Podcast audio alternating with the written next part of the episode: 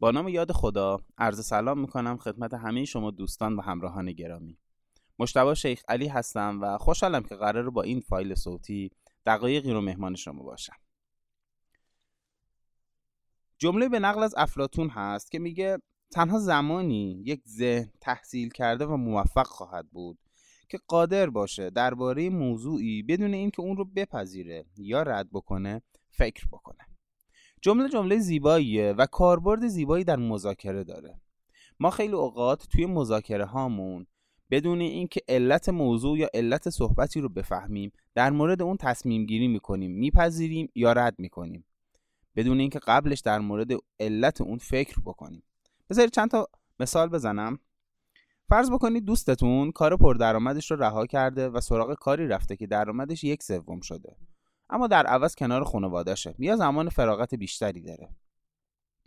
یا فرض بکنید می‌خواید با رئیستون در مورد اینکه چرا ایده جمعی از کارکنان که این ایده رو پرورش دادن و می‌تونه بهرهوری سازمان رو بالا ببره مخالفت می‌کنه مذاکره بکنید و موافقت رئیس رو کسب بکنید.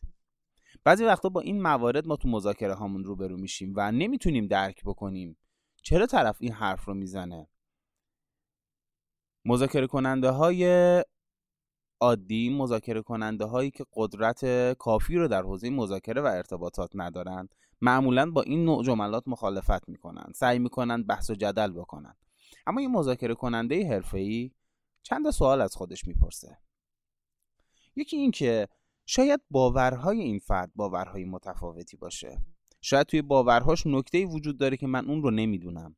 شاید توی فرهنگ این فرد موضوعی وجود داره که با فرهنگ من مخالفه و من از اون بی اطلاعم شاید بتونم من روی کردم رو تغییر بدم تا بفهمم دقیقا اون فرد چی می‌خواد. شاید اصلا من اشتباه برداشت کردم و اشتباه متوجه شدم. و اصلا شاید باورهاش عجیب باشه اما این عجیب بودن برای منه. باید بفهمم که چرا این فرد به این موضوع فکر می‌کنه چرا به این نتیجه رسیده و چرا نحوه تفکرش به این صورته. مذاکره کننده های حرفه‌ای به جای جر و بحث کردن به جای پذیرفتن یا رد کردن بدون تفکر سعی می‌کنن به پشت پرده ماجرا فکر بکنن. سعی می‌کنن ببینن علت این موضوعات چی بوده. سعی می‌کنه بفهمه چرا دوستش می‌خواد اوقات فراغت بیشتری داشته باشه. ترجیح دوستش چیه؟ شاید به این فکر می‌کنن که این رئیسی که مخالفت می‌کنه شاید دوست داشته توی پرورش دادن این ایده جزئی از تیم باشه. شاید دوست داشته تیم از نظرات این رئیس هم اطلاع پیدا می‌کرد و بعد ایده رو پرورش می‌داد و حالا که رئیس کنار گذاشته شد و ایده تکمیل شده خب مسلما با این ایده مخالفت می‌کنه.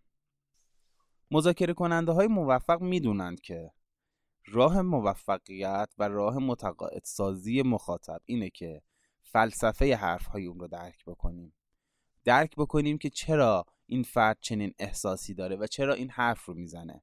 مذاکره کننده های موفق دنبال علت صحبت ها هستند و صرفا به ظاهر صحبت ها دقت نمی کنند پس وقتی که می‌تونیم یک مذاکره کننده خوب و حرفه‌ای باشیم که بتونیم طرف مقابلمون رو درک بکنیم بتونیم بفهمیم منظور حرف طرف مقابل من چیه. راهکارهای متفاوت برای این موضوع وجود داره. باید فرهنگ اون فرد علت صحبتهای اون فرد تیپ شخصیتی و تیپ رفتاری اون فرد رو بتونیم تحلیل بکنیم. که امیدوارم بتونم فایل های بیشتری رو در آینده در این زمینه برای شما تهیه بکنم و در موردش بیشتر با هم صحبت بکنیم. اما به عنوان یک مرور این نکته رو فراموش نکنیم. قبل از اینکه حرفی رو خیلی سریع بپذیریم یا رد بکنیم در موردش فکر بکنیم.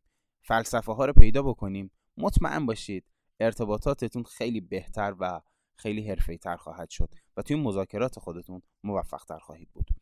من مشتبه شیخ علی برای همتون آرزوی پیروزی و موفقیت می‌کنم. امیدوارم این فایل کوتاه به شما کمک بکنه مذاکره های بهتری داشته باشید و خوشحال میشم.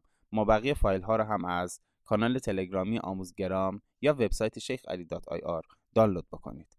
امیدوارم همواره پیروز و موفق باشید و هیچ فرصتی رو برای فوقالعاده بودن از دست ندید.